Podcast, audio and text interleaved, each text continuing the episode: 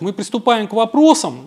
Единственное, ребят, ну, у меня, честно говоря, такие интересные темы собрались, да, вот, и, знаете, вот, э, честно говоря, вопрос я хотел бы у вас отнять, там, ну, может, я, за, надеюсь, за 10 минут уложусь, потому что, мне кажется, это вопрос, будем считать, опять его задал Василий Соловьев, да, он, он будет интересен, а, а самое главное, мне он кажется очень важным. Я хочу, чтобы вы о нем услышали. Да? Э, возможно, кто-то уже об этом знает, да, и для него это не будет откровением, да, но э, мне кажется, такой-то необычный взгляд на вещи. Э, Потому что, ну, я там как это, как вшивый все про баню, все про акции. Вот, и я просто хочу вам а, рассказать определенный кейс, насколько вот эта штука вообще важная. Насколько важно, вот, вот возвращаясь опять же ко второй лекции, насколько важно э, быть собственниками, насколько, э, так сказать, важно понимать определенные вещи, да, вот, ну ладно, давайте я расскажу, вы мне простите, если что, вот это украденное у вас время. Значит, тут представьте себе интересную картину. Я очень много думал про вот это вот акционерное общество. Меня подивила вот эта вот вещь. Мы с Алексеем обсуждали, Алексей внес там свою лепту в, в эту картину мира, вот, э, подметив определенные особенности. Да. Но вот и вот э, в одной книге есть на это намек. Да. Но вот представьте себе а, любопытная, а, любопытную вещь, которая произошла в, а, вот в нашей реальности, и мы это наблюдаем воочию. В 1492 году открыли Америку. Да, вот, э, кто не знает, я не знаю, где-то читал, может это, конечно, вранье, но э, североамериканские индейцы, они колеса не изобрели.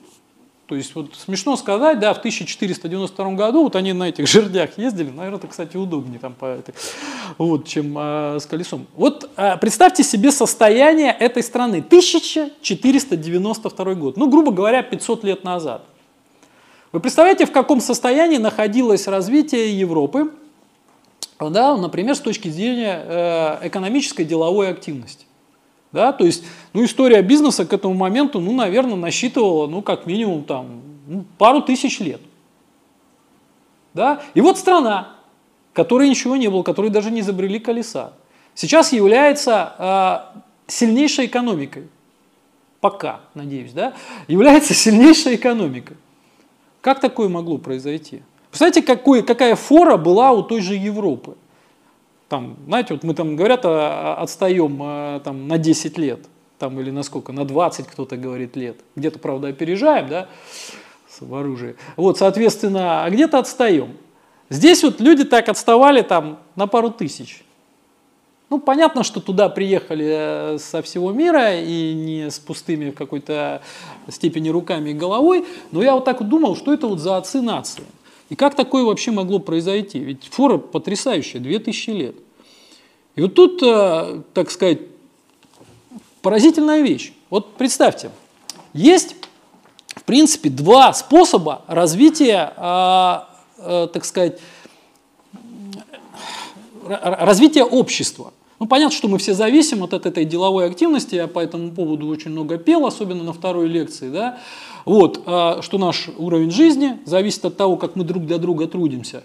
Но вот как в среднем вообще развивался бизнес? Он развивался следующим образом. Да? Какая-то семья, какой-то предприимчивый папа э, что-то начинал делать. Да? Потом он этот бизнес попытался развивать, что-то они зарабатывали, вкладывали в дело, потом он э, передавал э, это по наследству, наследник это развивал, а внук это все успешно сливал. И, и где-то это начиналось заново. Вот а, такой, понимаете, экстенсивный а, способ а, развития бизнеса, а ведь этот бизнес, он а, влиял на, скажем так, качество жизни людей, да, вот совместно. Вот. И он развивался вот таким образом.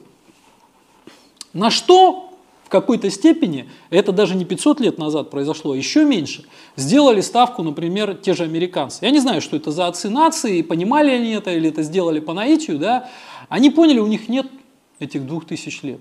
Им надо догонять. Да?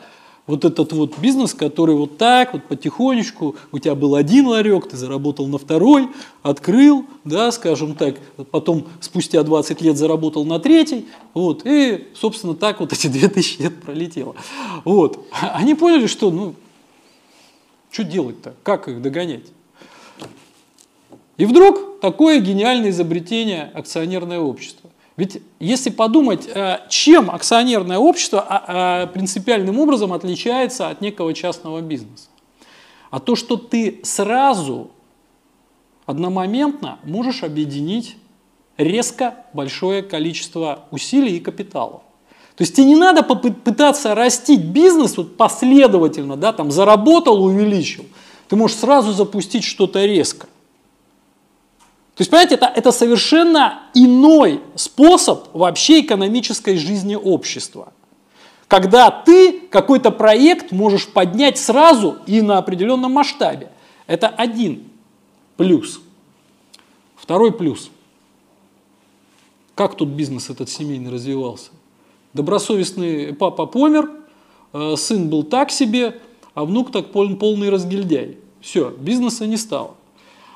Сама по себе форма акционерного общества и вот так конкуренция, и в том числе изменение собственников, приходят эффективные, уходят неэффективные, она позволяет создать субстанцию под названием акционерное общество, которое в какой-то степени не зависит от конкретного человека. Ну, как сказать не зависит, да? Она зависит в конкретный момент. Но это, знаете, как русский хоккей. У него а, в каждый период времени есть какие-то звезды, которые являются олицетворением этого хоккея и силы его. Но при этом ты понимаешь, что они постареют и уйдут, а русский хоккей останется, потому что туда придут новые. То есть кто-то перехватит эту великую школу, передаст, и будет еще, э, скажем так, э, это э, и, и сила этой субстанции будет сильнее. Так вот, акционерное общество – это удивительное изобретение человечества, которое позволяет бизнесу мало того, что пережить какого-то там гения или какого-то дееспособного человека, то есть по времени дольше существовать, да, оно еще таким образом устроено, что оно в какой-то степени благодаря этим механизмам может самосовершенствоваться. И как мне кажется, э, как бы Америка, она просто сделала на эту ставку. Она сказала, ребята, у нас времени нет вот так вот экстенсивно расти. Нам надо расти интенсивно. Потому что вот-вот такие плюсы могут быть. И мы пойдем тогда галопом. Европа в какой-то степени, она потом стала в этот паровоз прыгать. Хотя, естественно, само по себе этот механизм, его изобрели, наверное, в Европе. Но эти ребята, они поняли, да, и у меня очень спорное отношение к Америке, а точнее, ну не спорное, но бесспорное, вот, но а, не видеть определенные классные вещи, которые они делают для своего населения, невозможно. здесь как бы есть чему поучиться. Но, вы понимаете, да, в чем ключевое отличие вот с этим я опять, да, там, с этим корпоративным управлением сейчас буду вам ездить опять э, по ушам. Вот представьте, что такое семейный бизнес? И какое корпоративное управление там необходимо? Ну что, родственники, все доверяют друг другу. В принципе, даже там такого понятия-то нет, как корпоративное управление. И теперь представьте, ты поднял флаг и сказал, а давайте объединим усилия неограниченного количества людей, которые вообще друг друга не знают.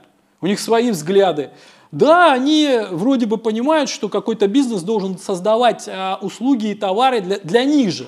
Да, они понимают, что было бы неплохо, вложенные средства, они, а, так сказать, э, приносили им доход. Но при этом они друг другу не доверяют. Поэтому у тебя ключевым моментом, если ты сделал вот ставку, вот я не знаю, кто эти люди, потому что в тот момент это было не проверено, что это даст спустя там 200-300 лет такой потрясающий эффект – экономического развития и прорыва э, нации в качестве жизни. Но они эту ставку сделали. Но они сказали, ребят, надо продумать механизмы, чтобы вот все, даже самые незнакомые люди, спокойненько вкладывали в общий бизнес. Для этого должно быть соответствующее акционерное законодательство. Вот эти органы, они должны работать четко, соблюдая интересы каждого собственника. Да, у вас принимается большинством решений, выбирается одна стратегия, с которой могут быть не согласны, да, но результат потом одинаково делится на всех. Поэтому у них миноритарные акционеры – это как у нас в трудовом законодательстве беременные женщины. Потому что это ключевой момент. На этом стоит вся сила американской вот этой вот а, экономики. Потому что а, люди должны доверять. У нас поговорите с людьми. Тебе каждый второй, если не каждый первый, скажет, меня там обманут, а акции это фишки в казино. Понимаете?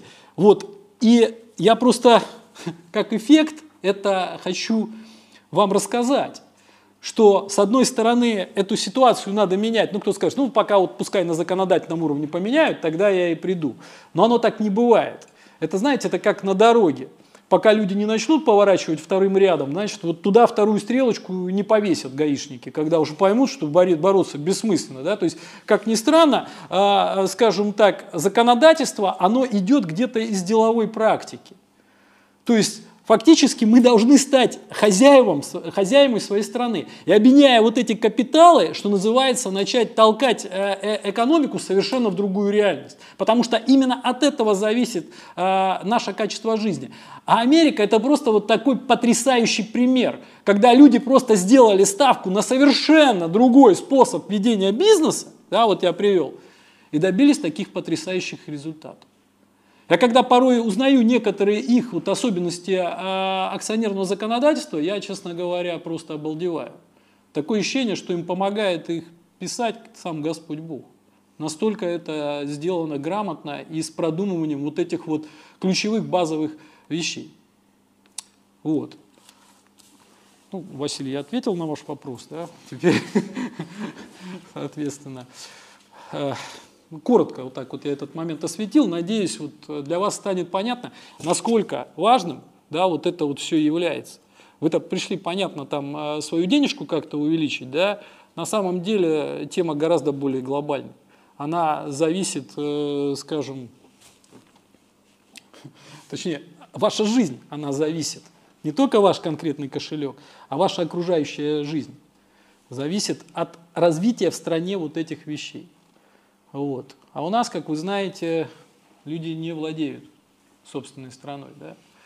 Да и у тех же судей практики владения бизнесом и понимания того, как в бизнесе принимать те или иные решения, как по справедливости или там даже учитывая фактор справедливости разруливать те или иные корпоративные споры, их просто нет. Ну чем вот может владеть судья? Особняком там, каким-то машиной или какой-то недвижимостью? Ну, у него свой бизнес. Да.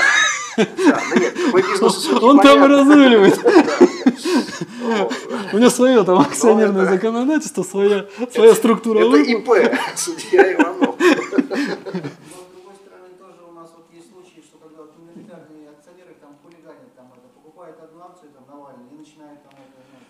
Это правда, это правда. Ментальность, она и с той, и с другой стороны, это точно. Я скажу даже больше, мы э, э, э, этим пользуются зачастую вот компании. И знаете, когда мы, например, э, скажем так, судимся с какими-то компаниями, там э, только ленивая порой эта компания, она не пытается нас упрягнуть в так называемом гринмейле.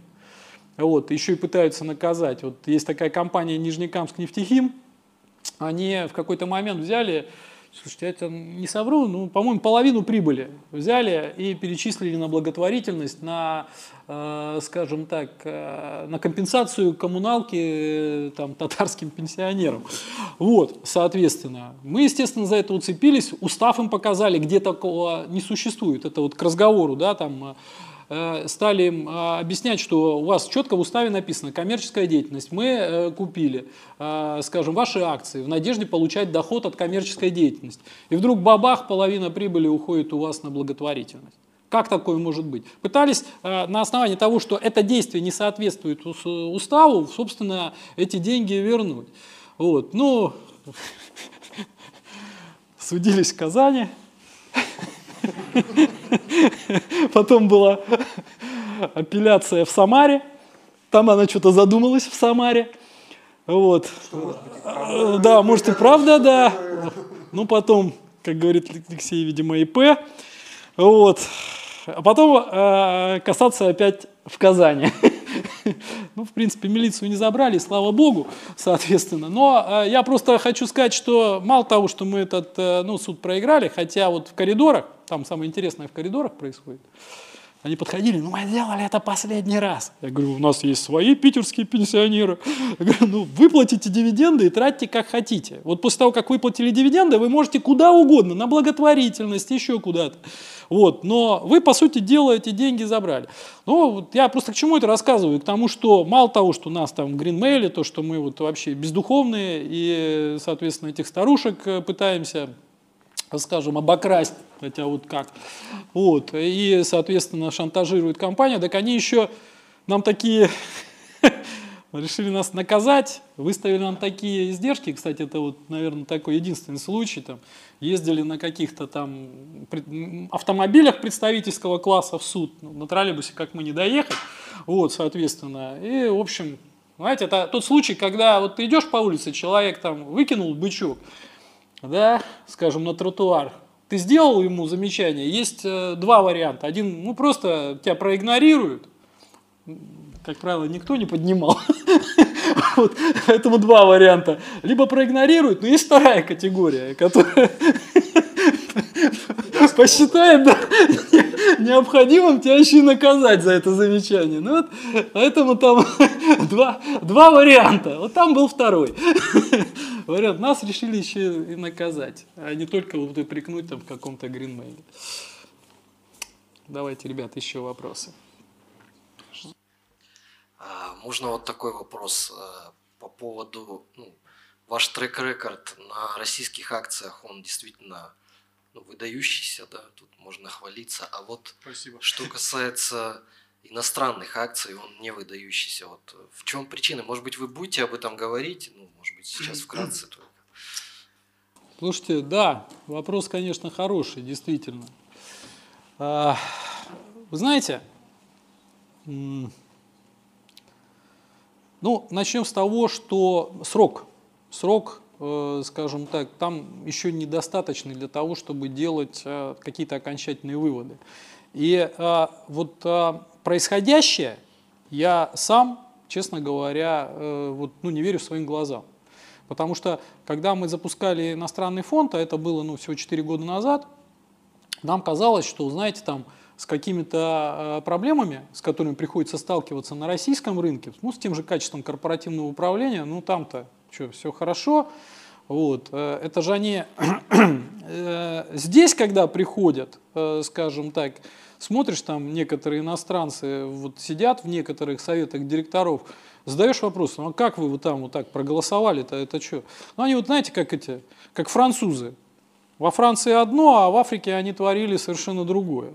Вот. Здесь это у нас типа папуасская страна, и поэтому здесь их особо не накажут. Я вот вспоминаю тот же случай с этим банком в Санкт-Петербурге, я там начал предъявлять одному иностранцу.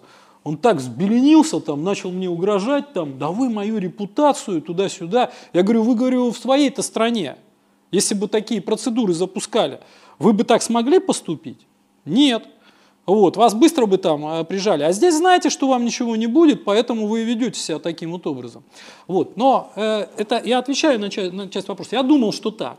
И действительно там так и есть. То есть вот каких-то таких вот э, вещей, таких э, взбрыков, которые у нас бывают там, э, да, такого там нет. Там происходит другая вещь. Понимаете, вот эта глобализация рынка, Потому что вот мы, например, он два года, ну, отработал там с небольшим преимуществом к тому же бенчмарку этот фонд. И вдруг вот все произошло за последние два года. Слава богу, сейчас люди, они смотрят, ну, как бы более, я не знаю, глубоко, что ли. Да? Появились вот эти исследования, там, динамика э, э индекса стандарт Poor's, ни много ни мало 495 акций в сравнении с пятью бумагами вот этого фанга. И выясняется, что он там вообще э, не, не вырос. У нас начальник аналитического управления, так он э, в какой-то момент он практически психанул, сказал, да сколько ж можно, да, давайте хотя бы вот э, отдельно для себя хотя бы. Понятно, что внешние клиенты будут э, смотреть с динамикой стандартным курсом. Ну давайте мы для себя посмотрим с, с другими нормальными компаниями относительно них. Там мы нормально отбираем бумаги. И вот э, с этого периода для внутреннего как бы, применения у нас э, подразделение считает бенчмарк по 495 вот этим вон компаниям, с которыми мы можем сравнить. Э, вот эти компании, да, я вам показал, вот Amazon, понятно, что он туда растет, он носит свой вклад в бенчмарк, Apple и так далее. Вот, и ты никак с помощью фундаментала туда не залезешь. Понимаете? Потому что я говорил, на что мы опираемся. Физически не можем их купить, потому да, что мы ни по потому, каким потому, расчетам мы их вот, фундаментально ну, не, не получается, да, уже не обосновать. А они все идут, идут. Бенчмарки у тебя, соответственно, это показывают. Посмотрите изменения стандарт импульса без динамики вот этих вот там пяти компаний. И вы увидите, что он не вырос, он там упал. Вот последние две недели что-то стало происходить. Так я поражаюсь, там, знаете, а, а, отыгрыш от этого бенчмарка, он идет там по 5 по 7% э, в неделю. Понимаете? Что на нашем рынке это вообще является что-то невероятным. То есть я думаю, мы туда придем, там гораздо больше инвесторов, которые осознанно э, на базе вот таких вот э, рациональных вещей э, принимают решения. А нет, мир глобализовался, вот эти вот денежные потоки, они настолько огромные, и вот эти рефлексивные процессы, которые двигаются в разную сторону, они там больше, чем у нас. В каком-то смысле, как ни странно, наши акции, которые вот они не могут быть популярной темой, они э, в большей степени на расчетах рассчитаны, да, э, основаны, на расчетах основаны, они даже более рациональные. Понимаете? Вот в чем парадокс. Да? Вот там в Теслу эту верят. Понимаете? Хотя ты понимаешь, что, например, у того же Volkswagen, и слава богу, вот у нас акции Volkswagen, да, и его этот, э, как говорится, электрический автомобиль, он даже лучше. Эксперты э, там оценили, его автомобиль лучше.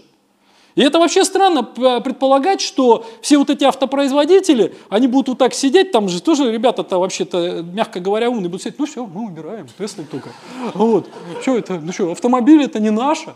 Вот, то есть, ну, такого же не будет происходить, они тоже поборются, что-то подсказывает, да. Вы меня простите, по такой же причине а, великие производители авто, а, этих а, телевизоров, После того, как они производили телевизор на электролучевых трубках и начали выходить на этих э, э, ЛСД-экранах, должны сказать, все, мы не успеваем, начинаете без меня. То есть, ну, соответственно, как бы, это, это странно, да, они будут бороться, поэтому там не будет этой бешеной рентабельности. Мы посмотрим, но сейчас мы ничего сделать не можем.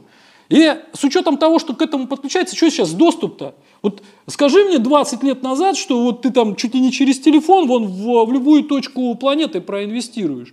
И все. В результате вот эти вот волны, они такие, что ого-го.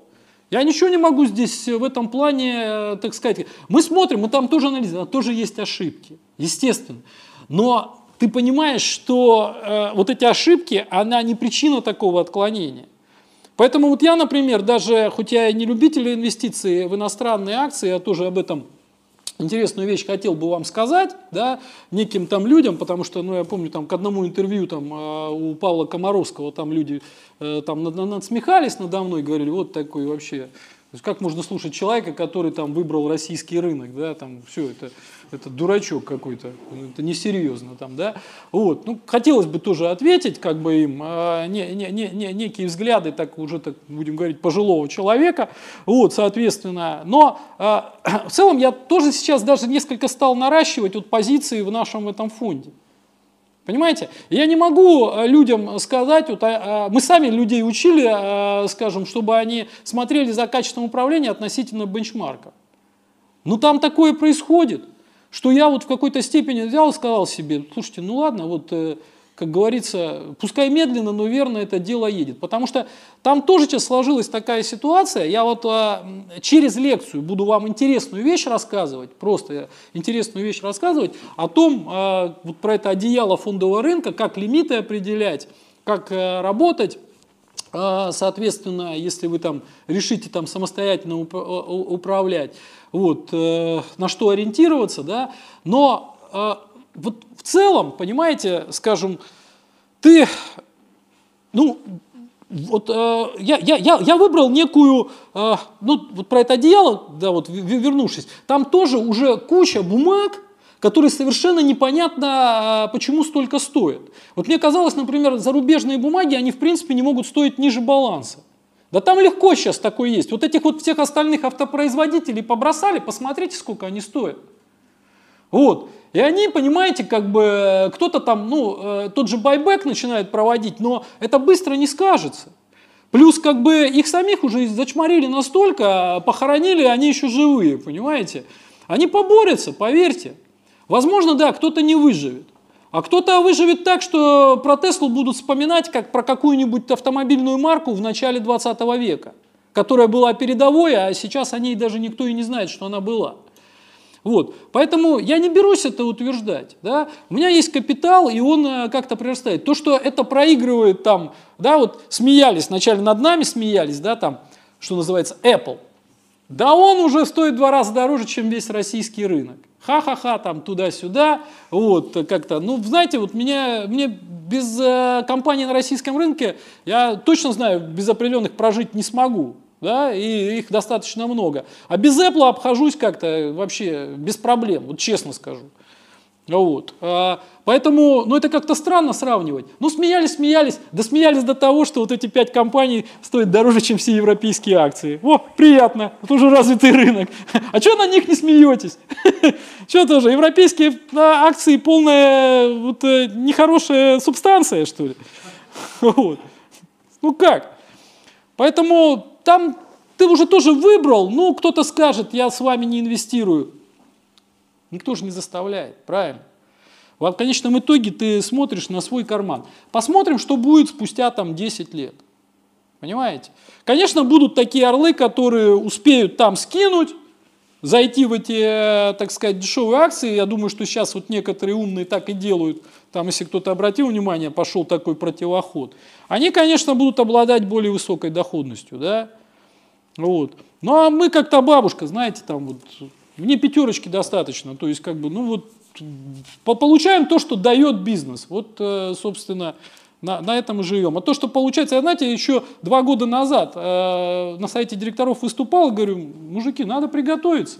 То есть раньше, собственно, индексное инвестирование это для нас ну, был коллега, а сейчас с учетом тех рефлексивных процессов, я на отдельной лекции это расскажу, потому что э, поклонников индексного инвестирования – их достаточно много, и, в общем, это, это решение, решение неплохое, но я вам расскажу, э, условно говоря, там все плюсы, все минусы, э, чего там э, можно опасаться, скажем так, чего не опасаться, и даже денег за это не возьму, как, как в общем-то, делают другие, да, там, учат индексному инвестированию, берут деньги.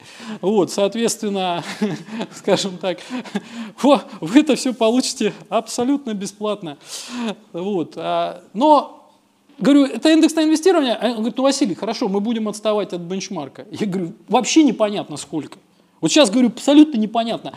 Э, рефлексивные процессы таковы, что с этими включениями вообще там народ инвестирует, там, что включат, что не включат в индекс. Неважно, там зарабатывает, не зарабатывает, я на этом буду кататься. Целые стратегии с этим выстраивают, да? Да, он Яндекс стремится в NASDAQ 100. Будет. Да, вот, э, соответственно... Э, Какой там фундаментал? Да, поэтому, э, как бы, да, там его разгонят, ого-го. Вот ты либо в этот блуд, э, в этот, что называется, вот с головой поехал, да, и как, как это вот все там, знаете, как вот человек бульвара Капуцинов, там такой момент, когда там этот э, Караченцев, этот Джонни ему задает вопрос, как же так? Он и пошел туда в драку, потому что, ну ничего, ты уже ответить. Либо ты вот, что называется, взял, все, что можно взять в кулак, да, и, соответственно, как бы просто вот выполняешь свою финансовую цель. Понимаете? Дальше это уже выбор отдельно взятого человека. Я уже оскомину набил вам с самой первой лекции, да, но я-то приблизительно видел, что в последующих лекциях будет происходить.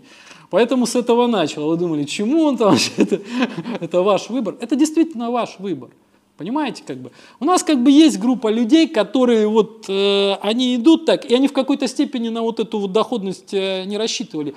И если вы посмотрите старт наших фондов, о которых вы сейчас похвалили, спасибо большое, да, скажем так, мягко говоря, неудачную. Я вот сейчас вот сидел там, вспоминал, тут же у нас вот интервальный фонд акции 6.4, он в какой-то момент был полтора миллиона рублей. Полтора миллиона рублей он сжался, ему вообще уже никто не доверяли. Да? Это сейчас он там э, перевалил за полмиллиарда и очень хорошо себя чувствует. И если кто знает, там, да, из ямы кризиса там, ну, практически нет равных. Вот, поэтому тут как бы нужна вот определенная последовательность. Ты выбрал вот а, какую-то стратегию, которая тебе кажется правильной, которая тебе кажется здравой. Вот э, как бы у нас есть стратегия, мы ее придерживаемся, понимаете? Вот, поэтому дальше какой будет результат, даже неизвестно. Понимаете? Мне вот нравится, там начинают там, надо войти туда-то, надо побить индекс на столько-то. Да, ребят, это все следствие определенного процесса. Вы доверяете процессу? Поехали. Не доверяете? У вас есть выбор. Да? Время потом покажет. Вот я еще раз говорю, для меня самому удивительно видеть вот эти вот вещи, потому что мне кажется, там все равно должны быть какие-то хайповые ребята, которые, ну, которым просто повезло. Я удивлен, что вот некий фундаментальный подход вот так вот куда-то вылез уже там. А где? Где все-то? А? Что, я тут один? Вот, то есть как бы, ну, такая вот ситуация. Поэтому мы будем смотреть. Да, там э, вот эти все бенчмарки тянет вот определенная группа компаний, которые, на мой взгляд, ну, являются очередной тюльпановой темой просто вот современности. Большое спасибо за лекцию. У меня два вопроса, если можно. Давайте. Значит, первый, можно ли применять вот эти ваши замечательные формулы, если сейчас такая мода на отрицательные ставки? То есть работают ли они при отрицательных ставках или нет? Это первый вопрос. Второй вопрос вот, про балансовую стоимость. На прошлой лекции вы говорили, что ее надо брать из отчетов mm-hmm. компаний. А как вы ее берете вот у таких компаний специальных, как Новотек, Куйбышев Азот, которые ее, ну, можно сказать, занижают, есть такая теория. Вот. Это первый, первая такая получается. Вторая часть это вот как ее брать у таких компаний, как ГМК Норильский никель, которые обладают там, уникальными лицензиями, да, месторождением. Вот как вот вы с этим работаете? Спасибо. Слушайте, ну для широкой аудитории, честно говоря, это очень специфические вопросы. Я, конечно, на них отвечу, отвечу с удовольствием. Вот, но не знаю, насколько это вот нужно э, делать на запись, вот честно скажу. Потому что это такая уже ну, техника, механика. Понимаете? Вот, я не знаю, насколько она вот интересна э, будет здесь присутствующей аудитории, раз, и, э, соответственно, насколько она будет интересна потом вот э, в записи этого. Ну, просто если что там, там вырежу. Отрицательные процентные ставки. С отрицательными процентными ставками там есть э, ряд нюансов. Если с одной стороны чисто математически поступать, то оно вроде бы как э, не сильно чего меняется. Ну, просто возникают некие отрицательные вещи. И, казалось бы, если у тебя есть какая-то доходность, при отрицательных ставках у тебя э, будущая стоимость в любом случае будет падать меньше, нежели у тебя будут действовать э, прямые отрицательные ставки. Но отрицательные ставки, они ну, как бы немножко нелепы по другой причине. Они нелепы по причине того, что у тебя доходность, когда ты ничего не делаешь, да, просто каким-то образом сумел э, перевести э, деньги, там, будем говорить так, э, в какой-то, будем говорить так, нал, и у тебя в этом случае получается доходность выше, чем при отрицательных процентных ставках. Плюс отрицательные процентные ставки, вы понимаете, вы их так распространяете на грубо говоря, вот что, это бизнесы будут работать э, с разными просто отрицательными процентными ставками. О, этот бизнес работает с отрицательной ставкой минус один, а этот минус три. Фу, это хороший бизнес, надо вкладывать деньги, да? Но при отрицательной процентной ставке что лучше делать? Деньги не вкладывать, правильно? То есть это по самому по себе нелепо. Поэтому эти отрицательные ставки, о которых сейчас говорят, они носят немножко условный характер. Они э, фактически, э, грубо говоря, стимулируют определенных, э, определенные институты, определенные субъекты э, вот деньги куда-то быстрее размещать. Понимаете? То есть фактически как ты их можешь ввести? Да, вот если ты, у тебя нал в, в, этом, в кошельке, как по отношению к тебе могут ввести отрицательную процентную ставку? Что, будет приходить чиновник и говорить, о, ну-ка, из кошелечка-то достань мне там пару центов, да? Ты ему скажешь, во, фига тебе. Поэтому а, их вводят как? Вот на определенных счетах какие-то деньги задерживаются, да, и ты э, как бы э, неволен там кому-то ударить по рукам, там, будем говорить так, там центральному банку, да, фактически у него на курсчете, чтобы он у тебя часть денежек в виде отрицательной ставки от этого, э, скажем так, не, не забрал, ты не сможешь это сделать. А, а его задача, чтобы ты как, как от горячего камня, да, вот э, эти, эти, э, э, этими деньгами, что называется, э, избавился как можно быстрее, потому что это стимул, чтобы деньги куда-то пошли в экономику, да, и в какой-то степени отрицательные ставки, это вот, знаете, как игра, когда там 10 человек бегает вокруг 9 стульев, там, да, то есть вот кому, как говорится, выпадет. Вот. Ну и поэтому вот говорить серьезно, что бизнес вот он так вот будет существовать в условиях отрицательных процентных ставок, нельзя. Понимаете? Иначе, ну, я еще раз говорю, всегда есть, грубо говоря, в этом случае ситуация ничего не делать. То есть вот э, нелепо будет считать, что у тебя будут ставки дисконтирования там э, у бизнеса, либо требуемая ставка доходности отрицательной, да. Это, ну, как бы не распространяется вот таким образом. Это мое мнение. Поэтому вы все равно будете работать вот э, в тех условиях. То, что некоторые начинают в этом случае вон там вот делить вообще чуть ли не на ноль, и тогда получается, что получается? У тебя стоимость бизнеса бесконечность, да? Ну, вы тоже понимаете, что это нелепо, да? Потому что, а, а как он, а, ведь в конечном итоге стоимость его будет задаваться кем? У меня, у меня есть такие э, некоторые оппоненты, они начинают говорить, да все, другая совершенно реальность, э, там все, бизнес будет расти бесконечно. Ну, банально даже, э, сколько у вас там э, будет денег, чтобы задавать эту стоимость этого конкретного бизнеса. Да, да ну, она же тоже как-то все-таки ограничена. Поэтому а, здесь я считаю, что вот просто тупо взять туда, загонять вот эти отрицательные ставки, хотя математика тебе что-то покажет, это неверно по смыслу уже, по физическому смыслу. Понимаете? А они, э, ну, по сути дела, вот эта отрицательная процентная ставка, она регулирует э, ну, не, некую узкую область, и она фактически вот как, как стимулом а, определенным институтом избавляться от неработающих денег служит. Понимаете, вот они зашли в это. Вот. Что касается вот этих вот э, вещей, давайте как бы я вам в частном порядке, наверное, отвечу на этот вопрос, потому что там специфика. Вот. Э, скажем. Ну, у нас регламент уже по времени. Вот. Ну, и есть еще какой-то очень животрепещущий вопрос. Есть. Плюс еще вот а, в результате следующей лекции тоже там а, кое-что для вас откроется. Она уже будет такая заключительная по акциям. И там тоже какие-то моменты, которые являются смежными, в том числе и с теми вопросами, которые вы говорите, она, она раскроет. Спасибо. Вот. Есть что-то еще? Ну, давайте, да. Пос последний вопрос, ребят. Очень коротенький вопрос. Да. Василий, благодарю вас за прекрасную лекцию. Спасибо. И э, хотел бы вот по э, периоду вот э, предпрогнозному, вернее, по прогнозному периоду, вот э, да. разумный интервал, вот на ваш взгляд, вот какой? 3, 5, 10 лет там это, чтобы это фантазию... Вот как раз я это и пытался сказать, что э, у каждого бизнеса свой. Понимаете, есть некоторые бизнесы, э, которые находятся, вот условно говоря, в стадии роста в стадии развития. Да? Вот наверняка вы знаете, э, вчера там опять с большими перспективами, мне интересно будет посмотреть на этих людей, э, были куплены акции Озона. Да?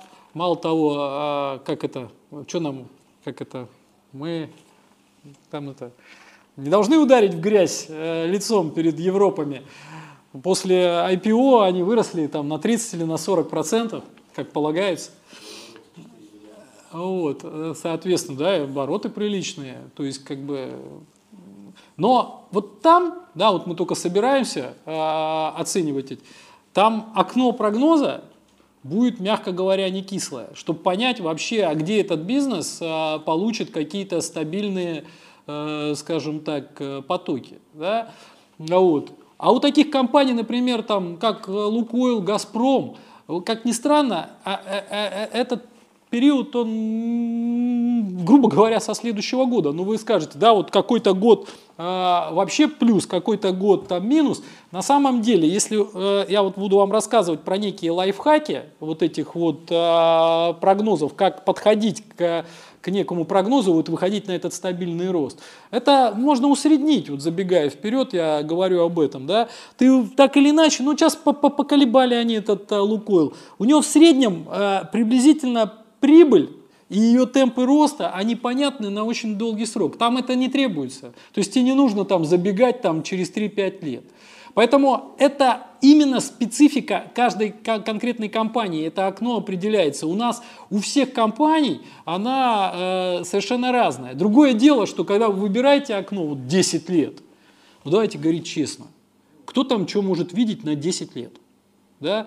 Тут э, начинает уже играть в конце концов э, какая-то ошибка. Понимаете?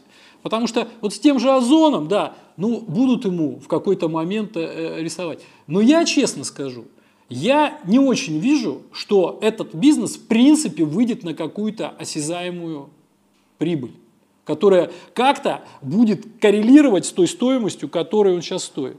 Все там считают, что, как говорится, ну вот же есть Amazon, ну и с Амазоном, естественно, посмотрим. Но он, кстати, тоже долго не мог это, потом начал выходить в прибыль. Она, э, возможно, будет. Но, э, понимаете, э, может получиться точно так же, как это получилось вон с этими сервисами такси. Вот вы, наверное, не, не обращали на это внимание, но я помню, когда вот этот прорыв начался, этот Uber, который этот, посмотрите, какие у них финансовые результаты.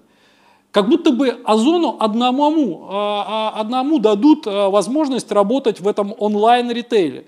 Там тоже возникнет своя конкуренция. По мне, так тот же Wildberries куда более, скажем, эффективнее, чем Озон. Еще и Греф не хочет сидеть, сложа рукой, как говорится. Там, э, поэтому там тоже возникнет конкуренция. И они будут вот как вот эти вот такси-сервисы, там что-то с хлеба на воду перебиваться, понимаете? А сейчас нам нарисовали, что у него там э, сотни миллиардов прибыли. Не, ну кто хочет, тут, как говорится, это. Никто же не запрещает. Прямо вот некоторые накидываются, как будто бы я вот его за руку держу. Нет. Вот. Да, мы вот на телегу сели, едем там, но она едет, понимаете. А как бы ты там, ну там, может, через какое-то время в кювете уже валяться будешь. То есть, ну, вот такая ситуация. Поэтому вот это вот э, окно прогнозирования, оно связано со спецификой бизнеса, с его, э, скажем так, э, вот стадией развития. Да. А, спасибо за лекцию. Я вот сейчас сидел для себя, отметил, какие-то компании годами создают ноу-хау, закрывают их, а вы вот так запросто все рассказываете. Я, наверное, не первый, но удивляюсь, да, как можно 15-летний ваш опыт да, уложить в лекции и в Кашемку. И Побольше. Всем, всем, кто хочет это получить. А у меня следующий вопрос. Вот вы говорите, что вы, ваш основной критерий – потенциальная доходность. Но тем не менее, вот э, на Западе сейчас это в большей степени ESG инвестирование, наверное, знаете, то есть ну, environmental, social, government, ну, в общем, чистые инвестиции, то есть Например, инвесторы могут сидеть, не знаю, в Тесле под 4%, потому что она не загрязняет окружающую среду, а в Volkswagen они будут требовать 8%. То есть, и это меняет уже рынки, туда идут э, пассивные деньги. То же самое может быть в России, да, в, не знаю, в Роснефти будут требовать 10, в Энели могут сидеть за 5. Насколько вы считаете этот тренд э, долгосрочный и готовы ли вы его в своих моделях начать учитывать со временем? Или пока вы считаете, что это... Ну, ну, интересный вопрос на самом деле, но видите, он, он в какой-то... Спасибо, да, действительно интересный вопрос, как есть там вот эти кошерные, некошерные инвестиции, да, там... Халяльные, не халяльные. Да, Калязин. Кошерные тоже есть. Вот. А, слово халяльное. А, тут, понимаете, он находится уже в области, э, ну, несколько нефинансовой математики. Да? По сути дела, э, вот если кто знает, да, есть этих, э, такой индекс, как он этих порочных акций, по-моему, да, вот. Э, в частности, компании, которые производят табак, алкоголь там, и так далее. Мало того, э, по какой-то причине даже, вот если кто знает, эти компании, они, ну, их в какой-то степени даже как бы выжили с рынка. Вот если обратите внимание, да, вот до определенного времени одна, одна из интереснейших э, акций была как-то компания «Балтика», которая торгует пивом. Да. Я очень хорошо помню эти акции, там они очень здорово торговались, пользовались спросом. В конечном итоге компанию консолидировали. Очень много таких бизнесов, да. Э, был публичной компанией. Да, совершенно верно. Даже приватизация, когда шла, я очень хорошо это помню, куча вот наших таба- табачных фабрик, они стали открытыми акционерными обществами. обществами. Их в конечном итоге потом все вот консолидировали. Здесь это такой вопрос, понимаете, как бы, э, например, наркотики и проституцию тоже еще не победили, а там э, рои сумасшедшие, да, значит, это, это уже, э, вот мы, например, э, туда, потому что это противозаконно, вот эти вот, так называемые, вот этими экологические инвестиции, да, здесь уже вопрос немного спорный. Начиная от того, скажем так, что со временем может оказаться так, что они не такие экологичные, понимаете? Как вот э, те, те же электрические автомобили, да, то есть сейчас уже начинается потихонечку вот, да, экологичности, да. Поэтому, как, как собственно, тоже вот стали строить когда-то эти гидроэлектростанции, экологичная вот эта вот электро, электроэнергия, да, Э, а потом выяснилось, что поворот этих рек да, там, э, привел к таким проблемам, что лучше бы вот жгли газ. Но э, здесь, во-первых, ты не знаешь это на будущее. Я в данном случае говорю о некой финансовой математике. Да, от того, что вы залезете в эту Теслу под 4%, но вы будете получать 4%. От того, что кто-то вложит, извините, деньги там, в торговлю оружием и табак, он будет получать... Ну, рано или поздно, э, скажем так, э, да, понятно, что если вы, э, грубо говоря, будете в начале этой пирамиды, то вы заработаете. А если вы будете в конце? В конечном итоге отдача-то будет все равно от того, сколько бизнес заработает. Понимаете? А он от того, что он экологичный, да, он а, не факт, что будет больше зарабатывать. Да, он будет как-то оцениваться повыше, но он вот будет вот этот э, всплеск, он будет торговаться по ПКЕ там э, не, соответственно, там э, не 10, а 20. Но ты будешь потом, после того, как он стал торговаться по ПКЕ 20, как вот в нашем примере, да, э, ты будешь получать вот эти 5%. А тот, кто, например, торговался под 10, он, например, не подскочит до 20 вот этим рывком, да, но После того, как этот пакет торгуется 20, а этот 10, ты дальше, этот будет зарабатывать 5%, а этот 10%. Оставаясь на 10%. А, оставаясь, да. Пакие, да. Пускай он будет, не будет оцениваться по таким да, хорошим коэффициентам. Поэтому здесь ты, да, подскочил, под, э, получил подскок, да, очень серьезный курсовой рост, у которого у того не было. Но что в последующем будет? А вот этим непубличным компаниям, Моррисон, вообще наплевать, получается, на текущую оценку? Да, они ее как бы даже и не знают, они получают вообще в чистом виде. Вот у них это яркий пример того, что люди в принципе с самого начала рассчитывают только на те доходы, которые генерирует им сам бизнес. Как, собственно, вы, если откроете какое-то кафе, да, вы вряд ли будете ожидать, что завтра капитализация этого кафе где-то на бирже подскочит. Да? Вы будете смотреть, ну что там, Зина, какой у нас сегодня приход с этими, да, пирожков купили. Вот. Соответственно, это вот ярко подчеркивает. То есть, понимаете, как бы, да, ты можешь попытаться вот этот импульс поймать, потому что туда полезут, потому что их туда направят, потому что халяльные инвестиции им в другое нельзя. И они обеспечат приток. То есть, это уже попытка поймать волну. Понимаете? То есть попытка вот в той требуемой доходности сказать, что она будет не 10, а 5. Почему? Ну, потому что людей будет э, устраивать, потому что зато это экологично. Понимаете? Вот. И здесь как это учитывать? Эта штука очень субъективная.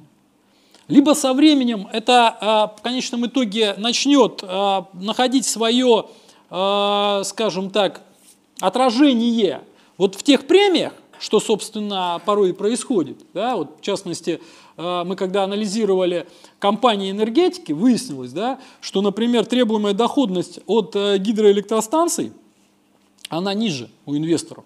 То есть они готовы э, приобретать это чуть дороже, просто потому что, во-первых, это не зависит от цен на топливо, а во-вторых, это вот чистая такая энергия.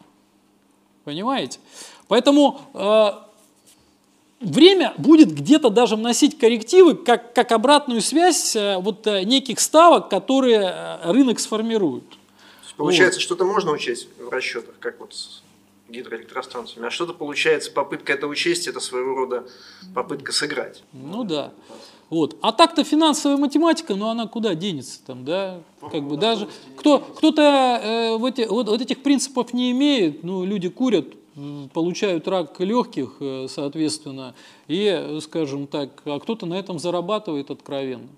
Ну, это красиво, некрасиво. Ну, мне, честно говоря, это тоже не очень нравится, да. Но давайте посмотрим дальше. Кока-кола лучше, что ли? А Баффет с чизбургером вперед. Никто же не считает токсичными акции Кока-Колы. Мало того, рассказывают это. А по мне так вот я порой смотрю, там, знаете, на этом, на, на отдыхе, что выпить? Бокал вина или вот Кока-Кола? Ну, как-то экологичнее бокал вина. Вот, по ощущениям даже, вот представляете, хотя это странно. Ну, лучше вообще не пить это, не реклама, можно вырезать. Вот.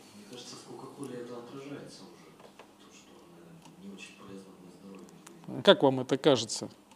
Вон они и с продажами там посмотрите. Я вообще как бы удивляюсь, на отдыхе смотришь, посмотрите, как там, особенно иностранцы. У них на завтрак, обед, полдник, ужин. Все, вот Кока-Кола. Я вообще не знаю, они потом как-то оздоравливаются особо. Как они выживают? Ну вот, вот. Самая интересная гадость такая, вот мне, например, один раз, там, два года вот возникает потребность делать несколько глотков, вспомнить вот это ощущение, когда сестра в 82-м, по-моему, году привезла бутылку пепси-колы, и я был в таком восторге. Благо ее так, такой это был дефицит в Советском Союзе, и нас не напичкали ей. Пили буратино. Вот, или вот мандариновый, когда там грузовик выезжал с такой горой этих очисток, понимал, что на турель. Вот. Еще вопросы? Спасибо за лекцию. Василий, вопрос к вам. Если вдруг вот на Ютубе завтра все посмотрят ваш прогноз по «Газпрому» ага. и начнут скупать весь рынок, повторим шанхайский или японский сценарий, чтобы делать Арсагера, все продавать и отдавать деньги пачкам, или будет дальше держать дорогие акции, которые будут выше вашей бисектрисы? О, спасибо, хороший вопрос. Мало того, такая ситуация очень похожая была, как ни странно, в 2007 году. Сейчас она не представляется возможной. Да? Не, но если... А, вот. Вопрос, главное, почему-то ко мне только. Ну, я тут отвечаю. Да?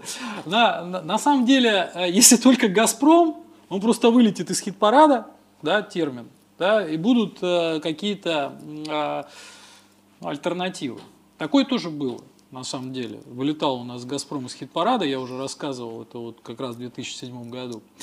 А, ну, во-первых, такая ситуация, она, э, скажем так, ну, маловероятна, да, потому что, э, во-первых, какие-то бумаги, ну, будем считать отрицательной потенциальной доходностью, там, на наш взгляд, они будут обладать как бы всегда, да, а какие-то, ну, просто потому что там их взяли, там, э, пере, Купили, вынесли все, как это вы говорите. Ну как купили облигацию, которая приносит там по 5% в 3 да. года за 150 от номинала. Может же такое в теории, ну как бы быть. Вот Но так. произойти со всем спектром акций такое не может произойти. Я э, просто честно скажу, потому что банально денег не хватит.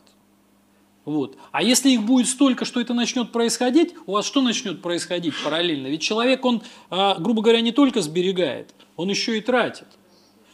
А, он, а, да, а, они начнут сказываться, это вот как раз вот тот случай, когда это теоретически может происходить, если у тебя идет вот такое дикое насыщение а, вот этой денежной массы. Что сейчас, вот, в общем-то, делают американцы? Да? Они любой ценой а, не хотят а, загнать нацию во вторую Великую депрессию, чтобы, не дай бог, никому не показалось, что, соответственно, будет очень плохо, и поэтому вот стоимость этих активов, ну, она уже где-то где-то искусственно поддерживается. Ну и то, обратите внимание, что там начало происходить. Там свой перекос начался. Это не значит, что все фронтально взяло и стало стоить дорого. Да? Нет, стали стоить дороже какие-то вот отдельные бумаги, а какие-то, вон, пожалуйста, да, вот я в свое время, когда мы только начинали работать, я думал, что у, у стабильных компаний вот э, в зарубежной практике, а у них хорошие, в общем-то, рои, вот можно видеть у того же, увидеть, например, стоимость зарубежной бумаги ниже баланса, но это будет невозможно. Увидели. Увидели. И видим даже сейчас, когда идет вот эта напечатка. Поэтому, если честно, если честно, а, мы для себя а, первое приняли, что, во-первых, скажем так, это, на наш взгляд, невозможно, чтобы это произошло вот фронтально, что вот все, ты все посчитал по всем бумагам, и ну нет у тебя ни одной потенциальной доходности, да, вот, а, это, это мы считаем, что это невозможно. Если теоретически такое произойдет, вот, то вы это увидите на этом хит-параде. И вы, как конкретный пайщик, скажете, о, все, я в этом поезде не еду. Я, Я пошел, выхожу. я пошел в фонд облигаций. Сколько там доходность? Полпроцента? Нормально. Зато, да, там, скажем так, не упадет. Будем надеяться, что вот они не напечатают столько, что это все переоценится. И мы просто скажем, окей, мы все сделали, твое имущество обезопасено, оно уже вот здесь вот не упадет. Это, на мой взгляд, уже в какой-то степени выбор пайщика, который а, отчасти еще может зависеть от его возраста. Да? Потому что я тут э, вам рассказал про реальные инструменты, но номинальные-то инструменты, они, в общем-то, тоже хороши. Да? Вот у меня тоже там какие-то деньги лежат э, просто э, на счету до востребования, да? потому что нужно тратить на жизнь. И не хочется, да, там, а, взять и в какой-то момент там продавать, вот, ну, просто неприятно психологически продавать акции, которые там, например, падают. Поэтому ты так вот планируешь, и каждый человек здесь определяет, э, скажем так, это ну, в какой-то степени по-своему. Наша же задача, вот как мне представляется, да, не прибежать и не сказать пайщикам, ребята, завтра точно все упадет, давайте-ка закроем фонд, посидим и откупим. Ну, во-первых, если этого не произойдет. Да? Кто вот мог представить? Вот сейчас э, в, в- в мировой экономике идет аналогичная ситуация. Да? Собственно, у всех компаний там ну, дела не очень хорошо идут, рынок бьет э, хаи. Очень много людей логично рассуждающих, кто кого-то предупредил, сказал, ну все, сейчас будет обвал похуже 2008 года. Он сидит, и он, по сути дела, как, помог он людям, которым он это посоветовал? Ну, в общем-то, нет. Вот. Поэтому мы, вот э, попытка э, что-то рассказать, что вообще не надо туда лезть, там точно рванет, на мой взгляд, э, это не очень профессиональный подход. Э, Мы, как, как мне хочется считать, как профессионалы, нам доверили деньги, нам сказали, ребята, это акции. Вот дальше мы начинаем, как жуки, вот ковыряться вот во всем этом. Чтобы выбрать вам, даже если будет период, когда там будет все это дело так вот падать, все возможно. Вот понимаете, я сейчас смотрю на период с 10 по 14 год. Там вот просто рынок стоял. Потом зато это все компенсировал. Спрогнозировать это было, бы- было очень сложно. Нам, мы каждый год проходил, и нам казалось, что следующий год он будет растущим. И так продолжалось 4 года. Это сейчас, когда ты показываешь, да, вот у нас есть такой легендарный регулярный инвестор с 2010 года. Человек э, не пропустил э, ни одного месяца вложений. То есть каждый месяц, в начале месяца, человек регулярно вкладывает определенную сумму денег. Его- фонд акций, просто тупо, не глядя. Да? Мы потом смотрели, но никто не выдержал, вот, например, этот период там, с 10 по 14 год. Этот металлический человек. Просто, наверное, не понимал, что делает. Да? Вот, да. Кнопочка запала. Кнопка запала, да, случайно, случайно поставил автоплатеж, и потом «А!» Вот, и, соответственно, понимаете, как бы, вот сколько можно посчитать, 10 лет, 120 э, этих э, регулярных инвестиций. Есть материал даже. Да, есть материал, мы потом э, даже с ним взяли интервью, вот, да, сами обнаружили это дело, удивились, вот, единственное, и полезли, значит, в его личный кабинет разбираться. Вот, э, соответственно, знаете, там вот удивительная вещь. Там ну, просто человек не думал, просто там в начале месяца, и смотришь, там где-то по хаям схватил и так далее.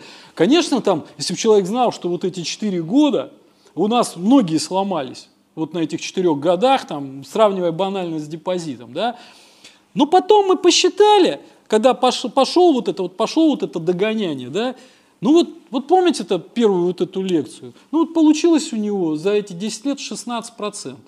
И эти покупки, получается, которые были Да. с 10 по 14, Вот, оказались-то самыми...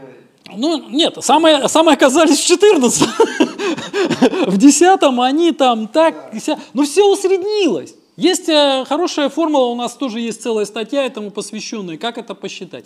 И вот это в какой-то степени, она даже защита для такого инструмента. Я э, хотел бы вам вот рассказать, да, у нас даже такая статья есть, она называется «Регулярные инвестиции. Возможности и необходимость». А вы знаете, э, в жизни не так много синергий, которые, скажем так, по-другому нельзя, и так самое лучшее. Вот, понимаете, но это как раз тот случай. Вот я э, тоже понял, что ну, как ты вообще теоретически нормальный человек может делать регулярные инвестиции? Да по большому счету только с зарплаты. Зарплата платится там, в нормальных компаниях два раза в месяц. Да, где-то один раз в месяц, где-то не платится, да, соответственно. Вот. Но вот э, ты не можешь прийти и сказать, слушай, не могли бы вы мне за 10 лет сейчас отгрузить, а дальше я буду работать. Ну, такое не бывает, да, платят. Как следствие, ты не можешь в принципе вложить сразу крупную сумму. Ну так вот, по-хорошему. Ну, Только кусочек, да, ну большинство людей, людей труда. Давайте не будем говорить, когда приходит человек, стырил где-то миллиарды, там, там я как Барсагире доверяю. Нам и не очень нужен такой человек. Он потом э, нам всю структуру сломает, потому что ему что-то не понравится, там, там мои узкопосаженные глаза, и он решит погасить, понимаете? Ну, э, как бы лучше пускай будут здравомыслящие люди, пускай даже у них немного денег. Это наш выбор. Это, мы для этих людей, честно говоря, хотим работать. Вот я вам честно скажу. Я порой даже вот и не уговариваю, хоть это вот э, как-то катастрофично звучит для акционеров, но мне не очень хочется вот таким людям э, создавать деньги. Мне хочется вот таким вот ребятам, среднему классу. Вот для них приятно работать. И ты понимаешь, что, объективно говоря, имущество к ним должно переходить. Понимаете? Это должно быть тихо, потому что вот это вот широкие слои населения, это сила нашей страны. Вот. В результате, возвращаясь э, к, к этим... И, и в результате получается, что ты, у тебя другого выхода нет кроме как регулярные инвестиции. И именно вот эти регулярные инвестиции, они усредняют вот эту доходность. Кто-то прибегает и говорит, о, ребят, вы 60% дорогите, я вам доверяю. Думаешь, ну катастрофа, да? Хоть не показывай вот такой результат, понимаете? А, в конечном итоге, ведь не мы вам деньги зарабатываем. Вот кто-то говорит, ну вот ты управляющий, ты, давай, я тебе доверяю, вот тебе, вот тебе деньга, давай, руби капусту. Да мы тут вообще по большому счету, ну, по-своему тунеядцы. Да, ну как бы условно, да, мы вот тот посредник, который говорит, ребят, я вам там, это в какой степени все это рассказал? Чтобы вы в какой-то степени подумали, не, они, наверное, все-таки не тунеядцы, да, пашут ребята, да, вот, э, потому что э, это что же труд, да, то есть как бы, и если труд созидательный, у него должен быть результат. Но у нас результат, он выражается вот, вот, вот в этих цифрах, понимаете? Вот, но зарабатываем не мы, зарабатывают вот те ребята, трудяги, э, которым почему-то у некоторых людей при деньгах нет уважения. Оно должно быть, потому что, дружок, ты вообще-то за счет него живешь. Вот. Мы, мы ну, тоже трудимся, да, то есть мы, как это кто-то там, это высокопарно говорит, наемный типа мозг. Я, я бы не сказал, что мозг. Я бы сказал руки, потому что э, это, это обычная пахота, перелопачивание вот этой вот, э, скажем так, э, отчетности, постро, построение этих моделей, все достаточно формализовано. Я вам просто хочу сказать, что вы скажете, ну там же вот видно, что куча ошибок. Понимаете, какая вещь? Лучше опираться на формальную систему. Вы как вы думаете, а, у индексного фонда, который вот а, многими, э, так сказать, популяризируется за деньги, да, вот, у него нет ошибок? Да там такие ошибки, которые порой видны невооруженным глазом, но там есть некая формальность, которая устраивает очень многих. Я еще этого коснусь вот на следующей лекции, это реально там интересно. Но ты в конечном итоге, вот я лично хочу доверять деньги формальному подходу. И пускай ребята где-то туповато так действуют, да, но зато это формальный подход. Дальше все в конечном итоге покажет вот эта доходность. Конечно, когда мы у человека э, в личном кабинете посчитали, получилось там вот эти вот там, там 16%, да, стало приятно. Стало приятно, что человек за свою последовательность, он вознагражден.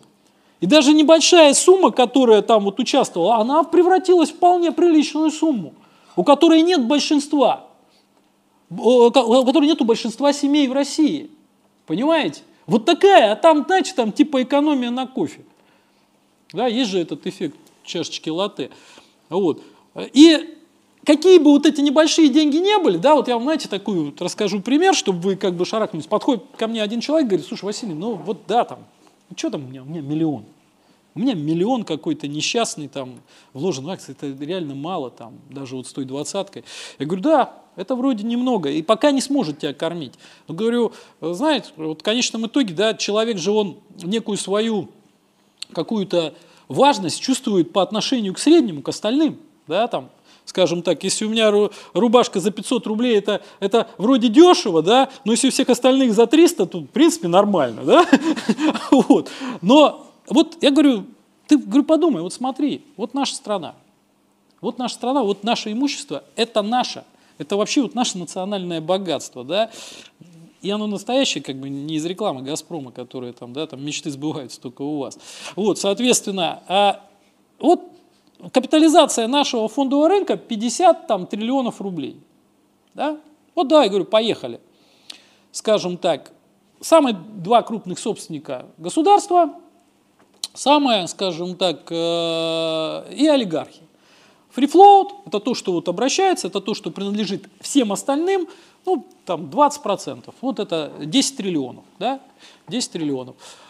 Из них две трети иностранцы грустно, печально, скажем так, ну, две трети иностранцев. Соответственно, ну, всем остальным, ну, принадлежит там 3 триллиона, там, или, ну, для простоты 3 триллиона. Да, это то, что, чем владеет вся вот наша, весь наш, на, на, на, на Россия матушка, наш народ. Да. Давай, говорю, считать. Вот представь, скажем так, а в России домохозяйств 50 миллионов. 2,8 человека считается среднее домохозяйство, вот 140 миллионов, вот 50 миллионов. Вот говорю, представь, ты представляешь домохозяйство, у тебя есть миллион вложенный в акции. Вот. Вот говорю, представь, 50 миллионов домохозяйств в России. Теперь, если бы у них было по одному миллиону вложено в акции, сколько оценивалось бы их размер портфеля? 50 триллионов. Да? А им принадлежит сколько? Три. Три. Ну и как? Ты почувствовал себя монстром, да? Это к разговору. Вот, соответственно. И здесь и другой вывод, кто, как бы он сразу такой другой вывод, говорит, слушай, ну а если они все попрут-то, не хватит же. И просто рынок. Вот, и настанет вот та ситуация. Нет, ну я как бы шучу, но на самом-то деле, действительно, вы вот сейчас даже можете наблюдать, да, вот э, что-то страшное происходит. За фактически... По, за... по статистике ММВБ с трех, по-моему, с половиной до семи увеличилось. Да, то есть, представьте, за все время существования фондового рынка, ну, будем говорить так, ладно, с 93-го, ну, будем считать даже с 96-го года, да, было 3,5 миллионов счетов. Сейчас за 9 месяцев это дело увеличилось. Мы книгу обновляли, когда там у нас в материалах, ну, часто фигурируют показатели, меньше процента, меньше процента, ну, и так вот уже на четвертом издании смотрю, уже же было, когда мы делали это издание, о, уже два, тут уже пять за год, то есть это да. книжку вот только издали, а уже пять. Она, да, вот эта цифра уже устарела. Поэтому люди что-то начинают понимать. Это при, приятно с одной стороны, с другой стороны, когда понимаешь, что уже там стендап-комики в таком странном я тут, правда, тоже сказал, я тоже по-своему тут стендап-комик, вот, но э, другой немножко, мне за это деньги не платят. Но стендап-комики, вон, из Comedy Club уже рекламируют инвестиции в, а, в акции, причем весьма странным образом. Думаешь, черт его знает, может это уже... Все-таки хочется, чтобы было больше понимания, да. Я вот, мы, мы стараемся, да, вот это вам, чтобы это понимание было, чтобы как бы вы становились собственниками бизнеса, а не те, кто просто на этом инструменте решили, как говорится, по-быстрому, а, пользуясь общим хайпом, простите, поднять денег, или, там, как говорят, бабла поднять. Да? Вот. На мой взгляд, воля должно быть осознанным. Да. Спасибо большое за лекцию. Вы быстро, по-моему, Так, ну хорошо. У меня два вопроса. А, ну, я быстро буду, да. Первое, это что будет с акциями в случае гиперинфляции? Ну, допустим, вот там у нас какой-нибудь катаклизм э, какой-то случился, и все, и валюта сильно обесценивается. И второй вопрос вот касательно по поводу прироста физических лиц на московской бирже и прочего. Вот смотрите, а, вы понятно, у вас миссия там составить э, ну, правильное представление об инвестициях. Mm-hmm. Но что, если вот там какой-нибудь человек посчитает себя самым умным, увидев как бы и то, как можно управлять капиталом, покупать акции, mm-hmm. даже если он не захочет никак думать, он может просто как бы ну подглядывать, допустим, состав фонда mm-hmm. и прочее, и самостоятельно вести вот так вот свой портфель в плане, ну, если, допустим, лет пять назад еще было тяжело представить, что сейчас вот в телефоне у каждого есть там куча Да, брокерских да, да. счетов. Все, спасибо. А, Начну со второго вопроса, можно, да? Да-да. Вы что думаете, таких людей нет? Они Они есть. даже набираются наглости, они нам звонят в компанию, говорят, почему хит-парад не выложен? Когда? Когда у меня тут это? Причем смотрит человек реально не пайщик нас, ничего. То есть ранжирование у вас задерживаете на день там. Совсем уже обнаглели, понимаете? Вот, то есть вы зря, это, их очень много. Они на, с помощью этого, ну, понимаете, как бы, а, пускай, пускай, то, есть проблемы нет. А, В, лю- в любом случае, понимаете, они, они они делают это, а, с определенной задержкой, а, мало того, а, в какой-то момент ну, человек наиграется. У меня вот лучший друг, э, скажем, которого я знаю с детства, а, вот, ну как, я даже не помню с детства его, там уже как бы э, память только в детском саду вот, улавливает его черты. Видимо, мама еще с колясками гуляет. Но вот, вот представьте, какое у него доверие ко мне. Так он все равно пока сам не наигрался, он э, не стал там клиентом. И я это четко понимаю. Ну, поиграет человек, поймет там. Ну, это хочется. Это хочется, это же, понимаете, это так здорово. Вот. Да, то есть как бы... А Потом, э, чего я- у них я- такой это- диверсифицированный портфель? Я Да. куплю самого потенциально Да, доходного да. или двух, там, трех. Да, Зачем вы- их нам, всех нам, нам 15 периодически предъявляют 20? претензии, на, нафига вы напокупали столько? Ну, это вот следующая лекция буду объяснять, почему нафига. Вот. Я три ваших купил, и я ваши фонды делаю. Из вашего же хит-парада. Вы что, дурачки-то не понимаете? Вот, соответственно, это нормально. Это нормально. Я говорю, возвращаясь к моему другу, он настолько забил, что я уже его пинаю, говорю, ты там что-нибудь ребалансируй, что вообще не смотришь. Уже эти Ничего, бумаги да. из парада ушли. Нет, они нет, уже... э, скажем так, он купил фонды, я говорю, ты там давай, возраст поджимает, э, облигации чуть-чуть возьми, там приспичит что-нибудь, там, э, вот ему, кстати, приспичило там квартиру купить. Вот, э, говорю, ты там хоть следи немножечко. Вот, другая уже крайность, да, там надо посматривать за своим там э, этим имуществом. Вот, поэтому э, никакой проблемы мы в этом не видим. Вы просто, я этому посвящу последнюю лекцию. Понимаете, вот честно, там, там у вас вообще все вот, вообще встанет на свои места. Ну так для инфо я вам просто вот с скажу, да, а ваши транзакционные издержки ведения собственного портфеля, да, вы не платите нам ничего и не будете платить, будете полностью пользоваться, и первым делом, как будет составляться хит-аппарат, я буду звонить, говорить, а, Федя, вам в первую очередь возьмите, да, скажем так. Даже если будет так, у вас а, будет транзакционные издержки, они будут связаны с тем, что вы процент все равно в год терять будете. На налогах. На налогах, э, на дивиденды. Э, ну, иногда даже больше. Тут она там в игру начинает э, бабахать э, по тому же хит-параду. Это если ты только дивиденды получил. А если начал операции проводить у тебя, а фонд не платит.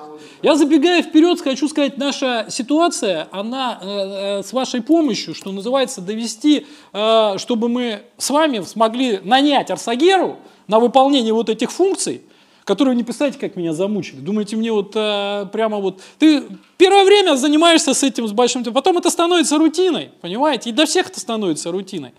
Вот. Эти модели каждый квартал. Ну, представляете, да, вот сколько, э, сколько люди это... Да им уже, понимаете, как у нас, у нас вот девушка-аналитик, я, говорит, когда в отпуск езжу, люди вот со стороны, представляете, я вот, а- а- они говорят там, о, мы из Ростова.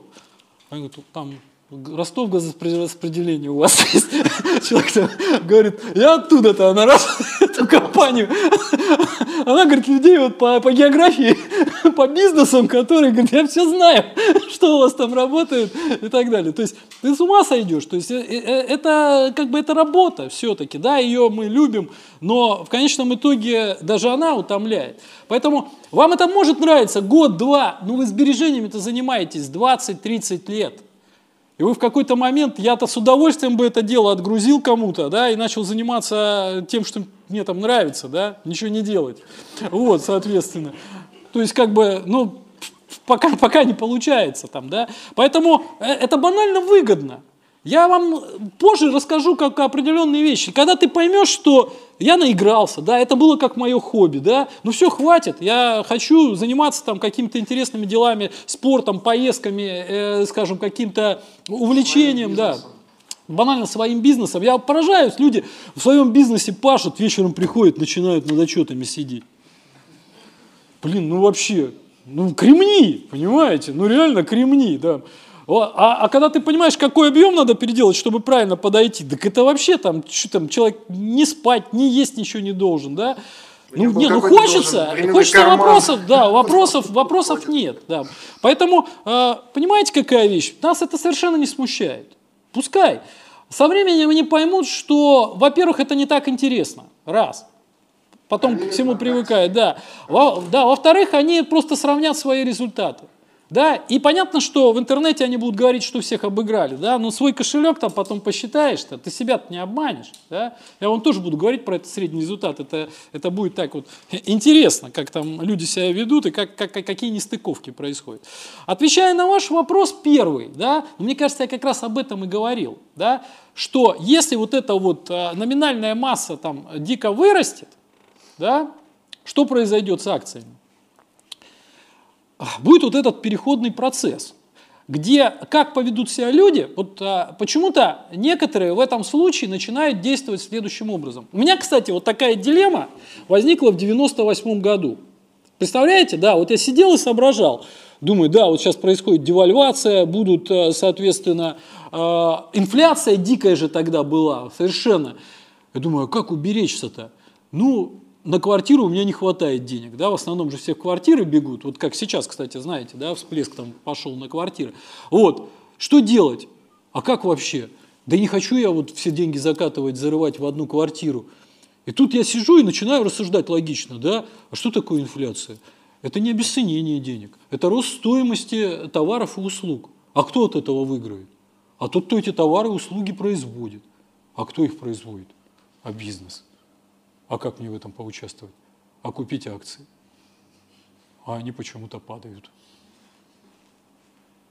Понимаете? Так ну, я стал, я, я, я, я, да, я, да, я, нет, понимаете, я не знал тогда, что хорошо.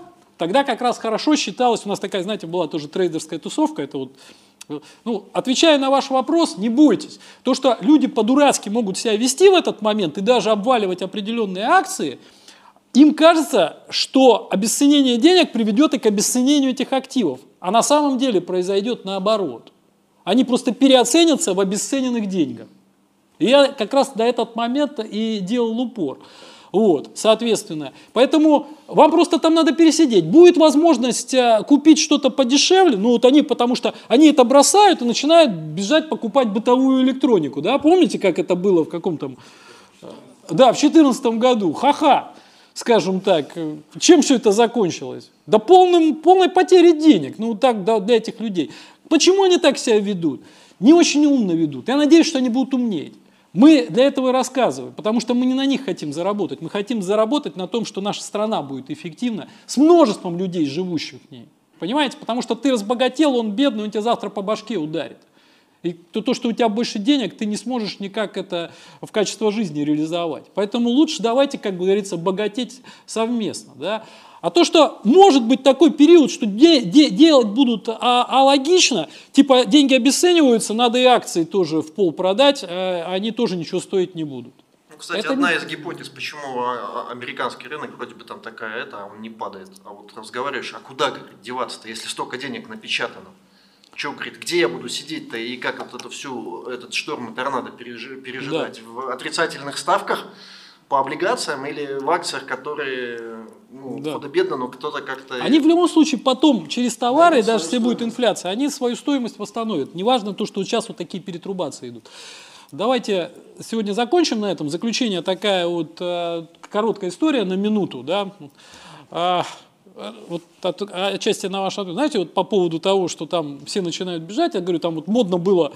И вот в 98 году, когда вот я вот этой э, сидел, рассуждал, как уберечь свои деньги, а акции еще падали, я и покупал, они еще падали, все говорили, вот, логика твоя неверная. Вот. Я помню, были такие трейдерские тусовки, там собирались все вот эти вот э, трейдеры, в частности, те, кто рулил портфелями, и вот туда приходишь, там бильярд, э, по, по пятницам там собирались, э, как-то обменивались мнением, такая была э, романтика. Вот, э, соответственно, и вот ты начинаешь разговаривать там с этими людьми. А, мы все акции продали, вот, прямо вот перед самым падением. Он друг говорит тоже, да, у нас нет акций в портфеле, все, мы, мы убытки эти не несем. Все, я в какой-то момент встал, говорю, что, говорю, такое ощущение, что все акции мне принадлежат. Понимаете, они же тоже не могут никуда деться. Они, э, их как, все равно кто-то их купил, нет. да, бесхозных нет. Поэтому, ну, вы можете быть этим человеком. Вот, спасибо.